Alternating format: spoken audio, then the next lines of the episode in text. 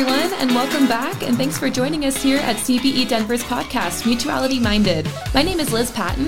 And I'm Abby Hopkins, and we're your podcast hosts. I'm about to finish my Master of Divinity with a focus on cultural engagement this year. And I've just completed my Master of Divinity degree and specialized in chaplaincy. And we are both passionate about the gospel and the equipping of men and women to become all that God has intended for them to be. And we're so excited to continue bringing you more stimulating conversations around the topic of biblical mutuality. And as always, we at C B E Denver seek to advance the gospel by equipping Christians to use their God-given talents in leadership and service, regardless of their gender, class, or ethnicity. This podcast is another way to discuss the biblical basis for equality through the inerrant Word of God, and to encourage one another to develop leadership skills and spiritual gifts for the purpose of building up the body of Christ. In this episode, we will be engaging in a conversation about mutuality, specifically with the power of story as it pertains to mutuality. And joining us is Chaplain Eva Bleeker. Chaplain Eva currently serves as Associated Faculty and Teaching Fellow in the Counseling Division at Denver Seminary, teaching pastoral care and counseling courses, while also working with the Chaplaincy Program at Denver Seminary as a Certified Educator Candidate for Clinical Pastoral Education. She has recently completed her doctoral program at Baylor University. Congratulations. Thank you. And we are so happy to have her wealth of wisdom and insight as a woman in academia who has served in a multitude of ministry contexts. Hi, Chaplain Eva. Hi. I'm happy to be with both of you today.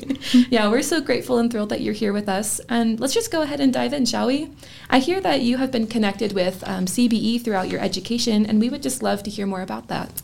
Well, I'm happy to tell you about it. I, I.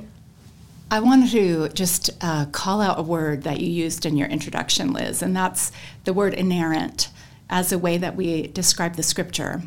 So when I arrived at, as a seminarian, that word inerrant was so precious to me, and it remains precious to me.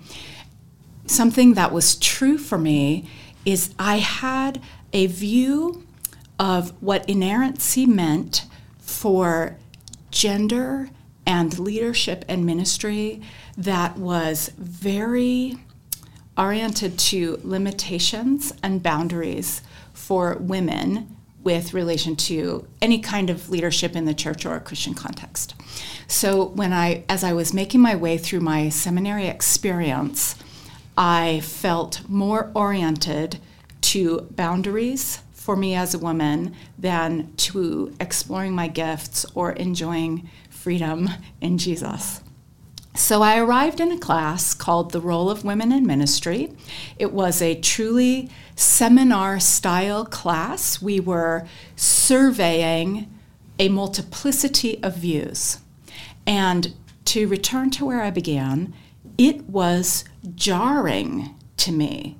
It was a scary thing for me to learn that there was a spectrum of opinion from people who believed that the Word of God is inerrant in relation to what women were allowed to do in the church. It was a really, mm, I can't overemphasize how disorienting it was for me to learn that there were people, scholars, people deeply involved with reading the original languages, passionate about understanding the Bible in context, who came to quite different conclusions about what women would be allowed to do in my time and place, who also saw the text as inerrant.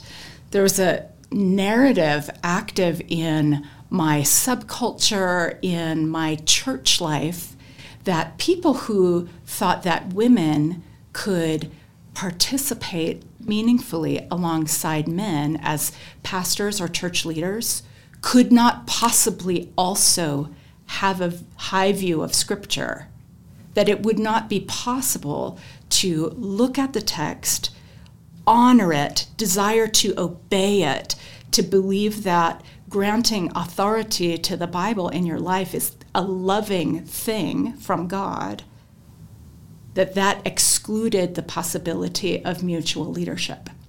So when I got into this class and we started reading these opinions, these expositions, these edited commentaries that showed that people who believe the text is inerrant could have a lot of different opinions, um, was exciting and scary, and that's where I first encountered scholarship that came from C B E. Wow. So I, I didn't know that there were other kinds of opinions represented. So that's where I where I first found out that C B E was doing this incredible work with with people who have a high view of Scripture. And um, so that's that's where I encountered it for the first time. Wow, that is incredible. Thank you so much for being willing to share that with us. Man, I mean... Yeah, I just wanted to thank you because I think that speaks to the experience of so many women who go into theological education. I mean, Definitely. End sentence, right? Mm-hmm. Yeah, I think so too. Yeah. Yeah. Yeah. Yeah, so you talked a little bit about this first exposure. Mm-hmm. What since then has it been like educationally, oh professionally, personally, in your own journey with discovering mutuality and working through those things? It's such a great question, Abby. Thanks for asking it. I think... Um, you're going to discover that I can't answer a question without telling a story, so I'll tell you another story. Um, Love stories. So also while I was in my seminary education, which lasted four years, um, I had these opportunities to study the text supported by the academic community. And one of the most significant things that happened as I was studying was I... I uh, felt invited by the Holy Spirit to drill down in a place that might not be everyone's favorite passage for quiet time, and that is the genealogy at the beginning of the book of Matthew. um, yes, you're laughing, but I, it changed my life so significantly. And so so I'll, I'll kind of give you a, a before and after of what it meant for me to be involved with, with that part of the text. So... Um, you may know that the Matthean genealogy is super structured. It's got all of these number things going on and generational things going on. And unlike the genealogy that's in the Gospel of Luke, there are the names of five women in the Matthean genealogy. And that's unusual because we don't need them there to establish the line that Matthew is leading us toward in relation to the history of Jesus' family, right? So in my past, I had been taught explicitly that the names of those five women, who are Tamar, Rahab, Ruth, Bathsheba, although there she is referred to as Uriah's wife, not by accident, and Mary, the mother of Jesus, that those five women's Their, their names were included there because they represent some kind of moral failure or sexual deviance. I don't know what we do with Mary there since she had not ever had a sexual encounter before being married to Joseph later on, but that, that it was proof that women are inherently disqualified, that they bear in their makeup, in their personhood, some kind of weakness or proclivity to fail that is not true of men. Mm. And that they were being, these women were being called out on that basis. So I had been taught this in settings where the view of Scripture is high and authoritative, and I had internalized that view mm. as part of my self-understanding. So I don't remember actually exactly how I, I got interested in this list of names.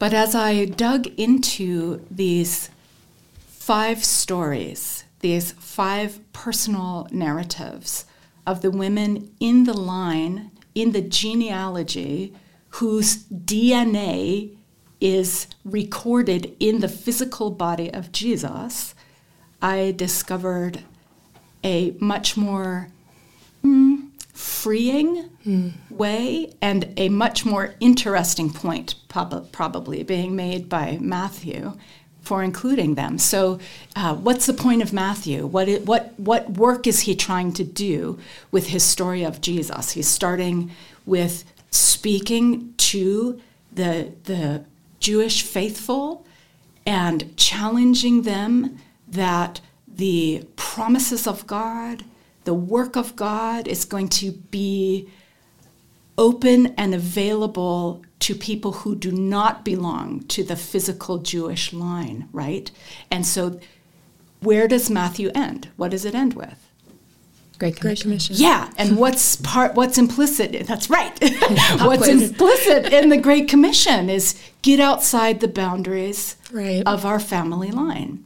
So I think maybe part of what Matthew is doing in the genealogy is preparing his readership for where he's going to leave them.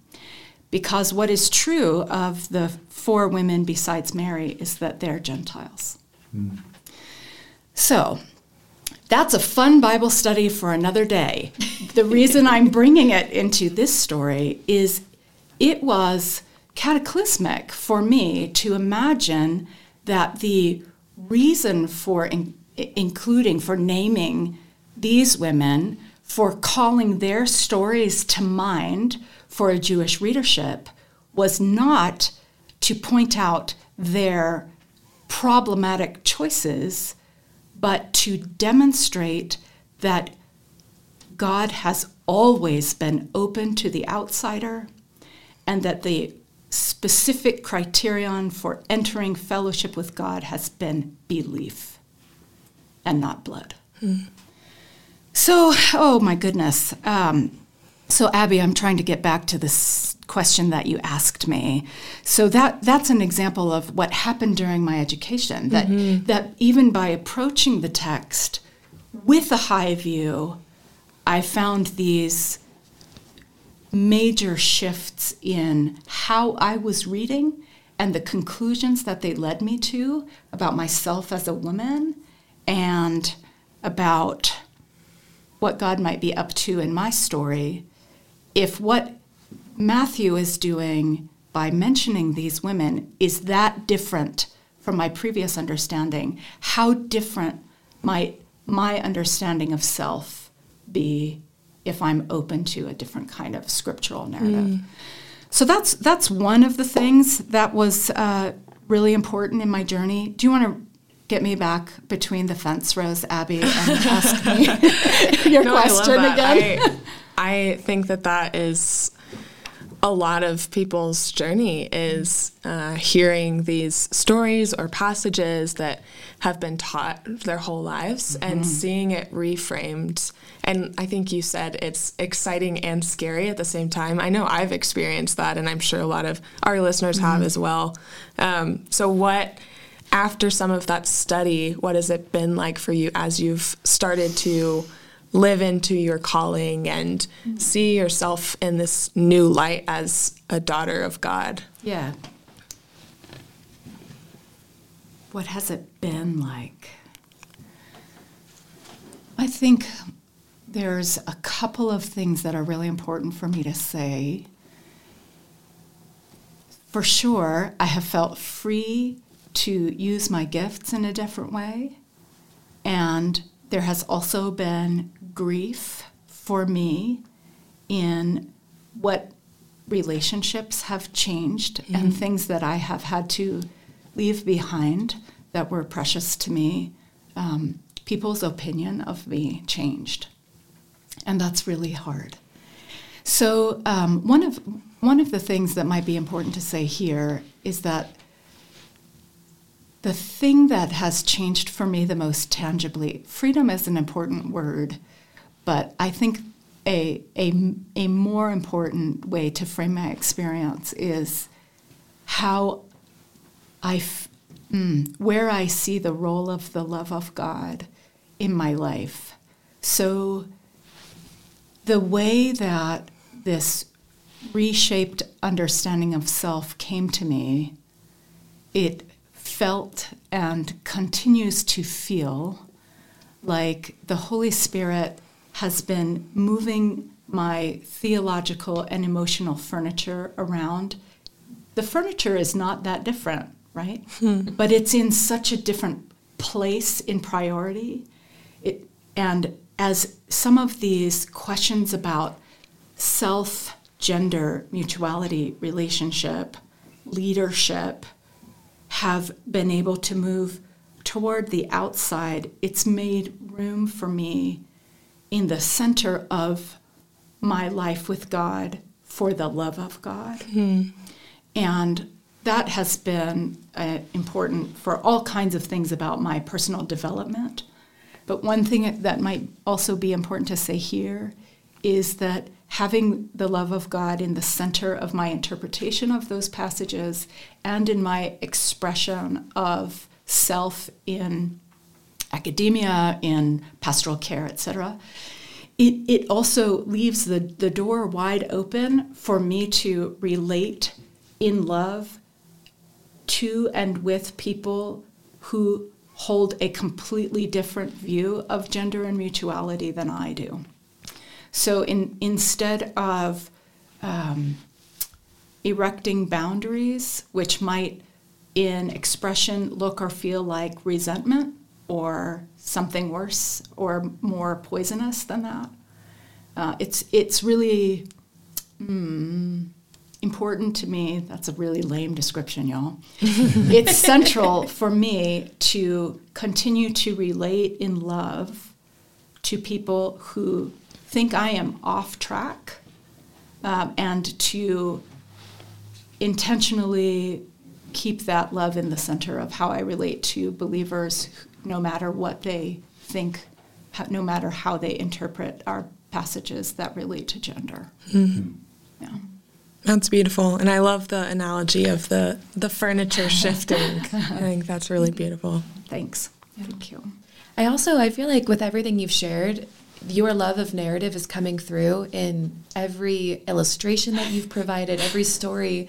I would just love to hear more about where your love and passion for narrative came from. Hmm. It comes from my dad. So um, when I was growing up, so my dad is with the Lord now, and he was my pastor when I was growing up. So story was a reward, and my best memories of my dad are about are related to story. So for example, when it was time to go to bed, it was time for stories. And so he he might tuck me in and read me something, and that was good. But what was better was getting to hear a story from his childhood, mm-hmm. growing up on a farm in North Dakota and being one of five kids, and frankly, in a in a pretty disadvantaged uh, situation. But that idea that story connects us to our past and helps us imagine our future, and it gives coherence to our present. My theoretical understanding of story goes goes back to how I came to understand myself through the stories of my family, stories of immigrating to the United States, stories of being connected to the land in a way that might be closer than a lot of Americans feel when Jesus starts telling a story about planting seeds or cutting down a tree. These things were very normal, sort of quotidian in my family because of this farming background and relating to the seasons of the year and relating to animals and knowing their sounds and their smells and what it's like to be crazy dependent on the weather. These kinds of things were, were part of the stories of my childhood, and they felt so connected to the agrarian uh, culture that Jesus was telling stories in. So so that's that's a big part of where my love of story c- comes from, Liz. And then um, what I've found as uh, someone who has learned to understand herself as an academic and a teacher is that whether we know it or not, we are always making decisions according to the story that we tell ourselves, the way that we understand ourselves narratively. So um, I'll try not to geek out on you too bad here, but... Um, Please do. Um, okay. um, so for for those of us who are in ministry, who are training for ministry, wherever we are, uh, even those of us in the room, you know, we're kind of in different places in where we're jumping into our story of being pastors and, and leaders in the church. Um, There's a framework that has become really helpful to me called narrative identity theory. This is what I studied in my doctoral work. And it, it states, with a lot more words and a lot more smarts, uh, something like, we are living according to a story, and the components of that story include the reconstructed past. So we're never thinking of the past exactly as it was, but we're, we have this reconstruction of our past.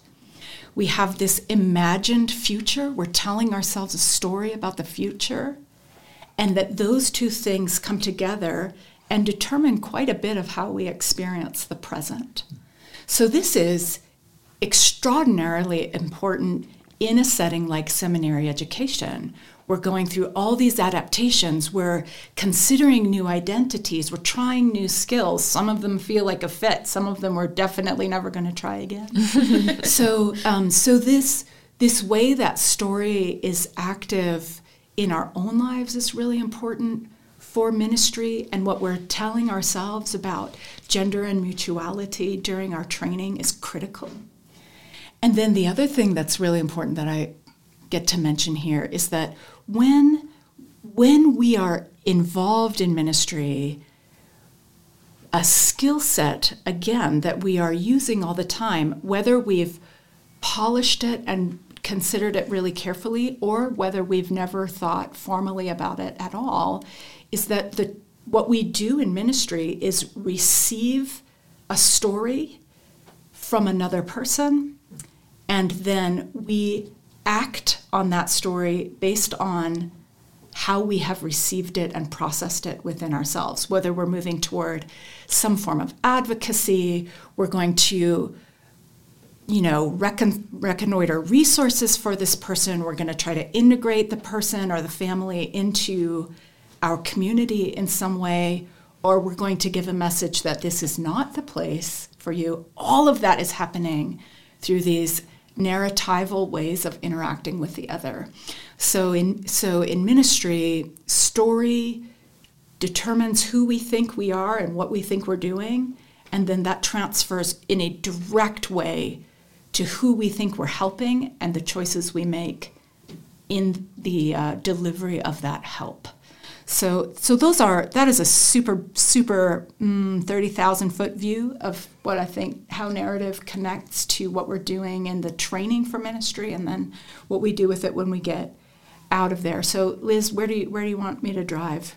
Well, right now I'm actually just reflecting as someone who went through the chaplaincy program and got to um, be mentored by you in a sense. I, mm-hmm. Getting to see how your love of narrative came through even in your ability to train up chaplains. Mm. I see so many times whenever um, I was going through the program, learning to rewrite my story, feeling the power to Not power, the freedom to be able to look at a story I'd already written and to do a rewrite, mm-hmm. you know, because all of the ways, the things we tell ourselves affect the stories that then we impart on others and the ways that we care for them. Mm-hmm. And so I just, I think you did such an incredible job just now of weaving in your own story into your love of story. And so I just want to thank you for that. I think you did the same thing, Liz. uh, in practice. You've been mentored by her. Well. Yeah, I've been mentored by the greats. So, and actually right now um, I have written down the name of your dissertation, and I would oh, love yeah. to try to read it in one take. Okay. But yeah, the topic of your dissertation was Chaplains and Narrative Identity, a Convergent Mixed Method Study of Clinical Pastoral Education Interns. Um, so is there anything else that you would want to add about how getting to study in mm. this academically and now getting to practice it as it pertains to this program that you contribute and run, um, how those things all come together for you? Yeah, let me see if I can tie it together. So Liz, um, you used the word power and then you backed away from it a little bit, and I want to put it right back in the middle. Oh, man. Ooh. Because The the thing about narrative is that it does have extraordinary power. Mm. And to uh, borrow a phrase from a Nigerian novelist that I admire so much, her name is Chimamanda Ngozi Adichie. She, she talks about the danger of a single story and how much power is inherent when we frame another person with one storyline available to that person, or when we do that to ourselves, that that's a danger. So what you just described, Liz, was the power that you felt to look at a way that you had written about your ministry and then change it.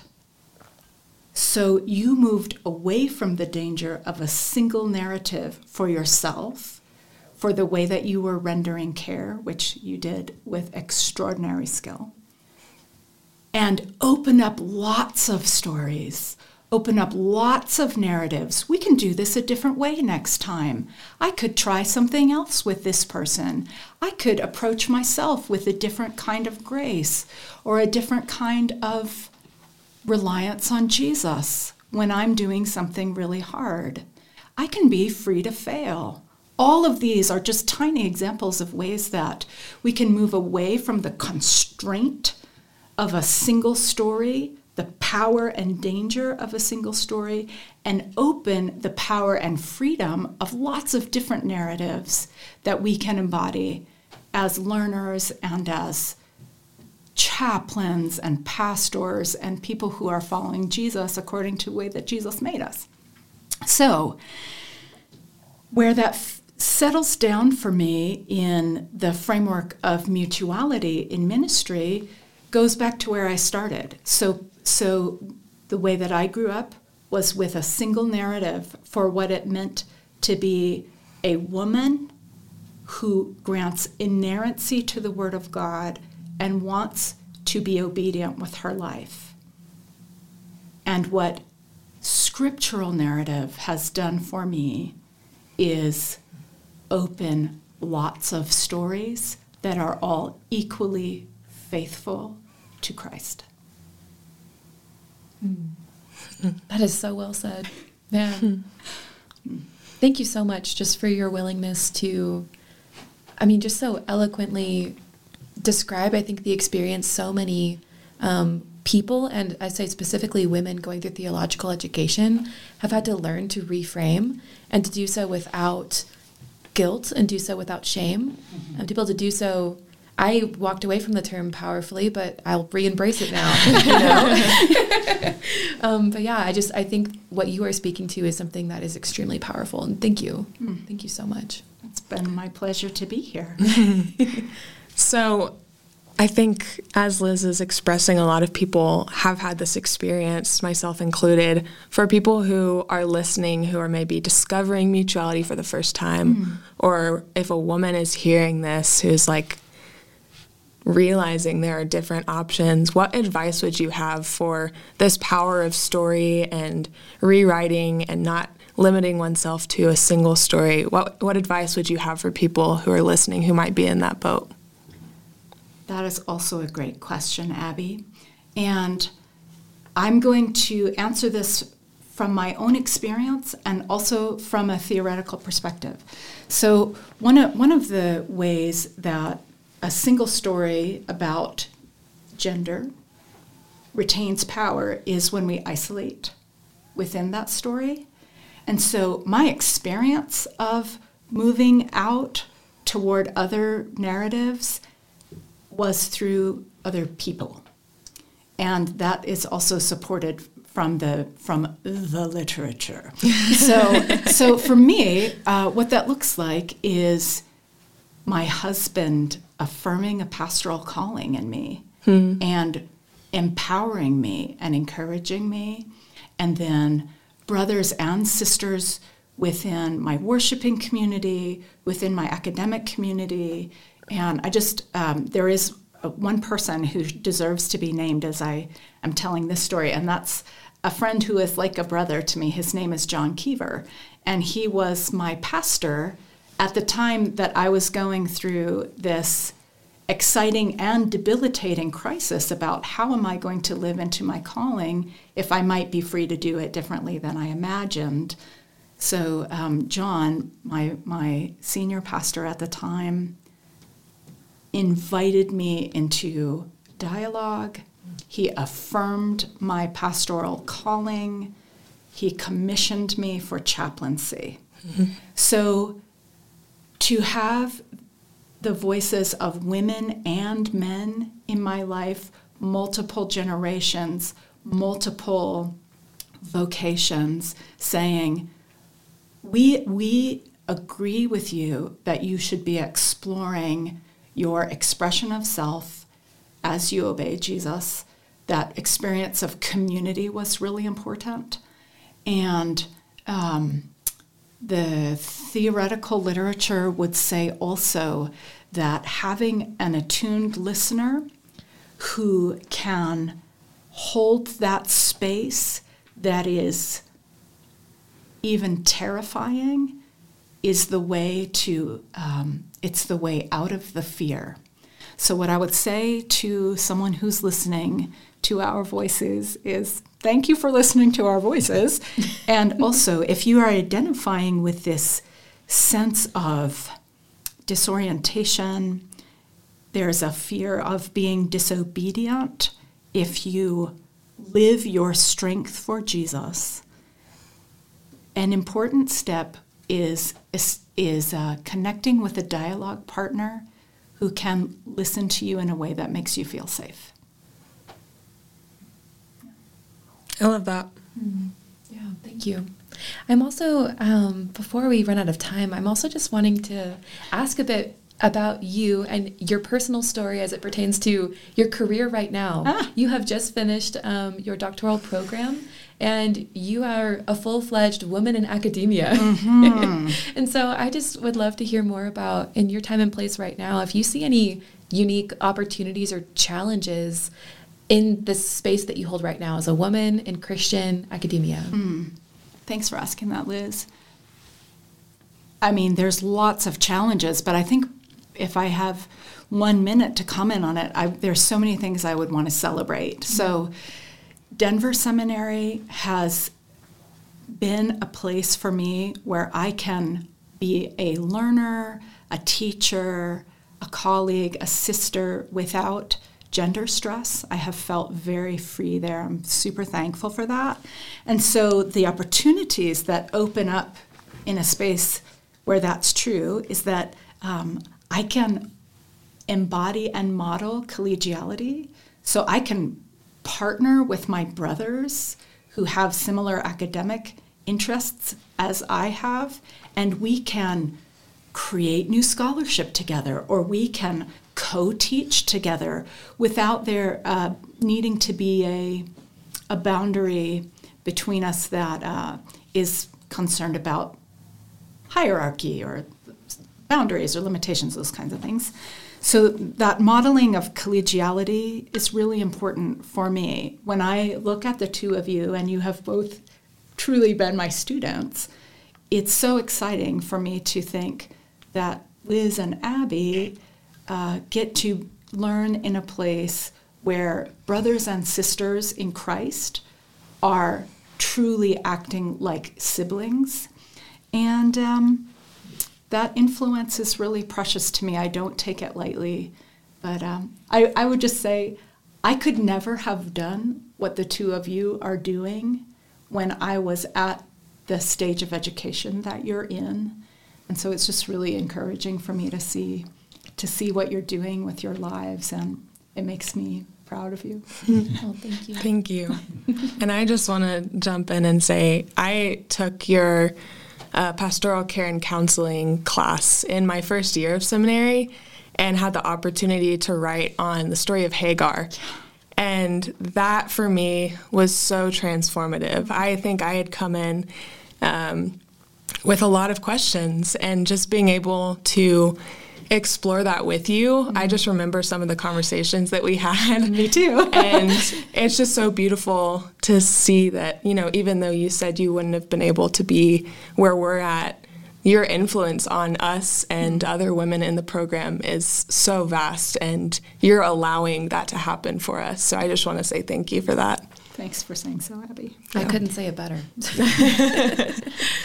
Is there anything else as we're wrapping up that you would want to share um, in terms of mutuality or your own journey, where you're at right now? Mm. I, I think a good place for me to land is to just say I feel so much hope for the present and the future for the the gathered community of believers in Jesus to be known as a place that is cooperative and mutual and free and focused more on Jesus than on the boundaries between us. Mm. And thank you again so much. Mm-hmm. And thank all of you for listening and for being with us today at D- uh, C B E Denver's Mutuality Minded. Uh, we're so looking forward to continuing this conversation further about what mutuality looks like in our next episode. So if you want more information about C B E Denver or would like to engage in further dialogue about topics that we've discussed here, check out our website at c b e denver dot com or visit our Facebook or Instagram pages for more information. And wherever you may be, driving to work, hitting the gym, or having normal life around your home, thank you for joining us, and remember to stay mutuality minded. Until next time.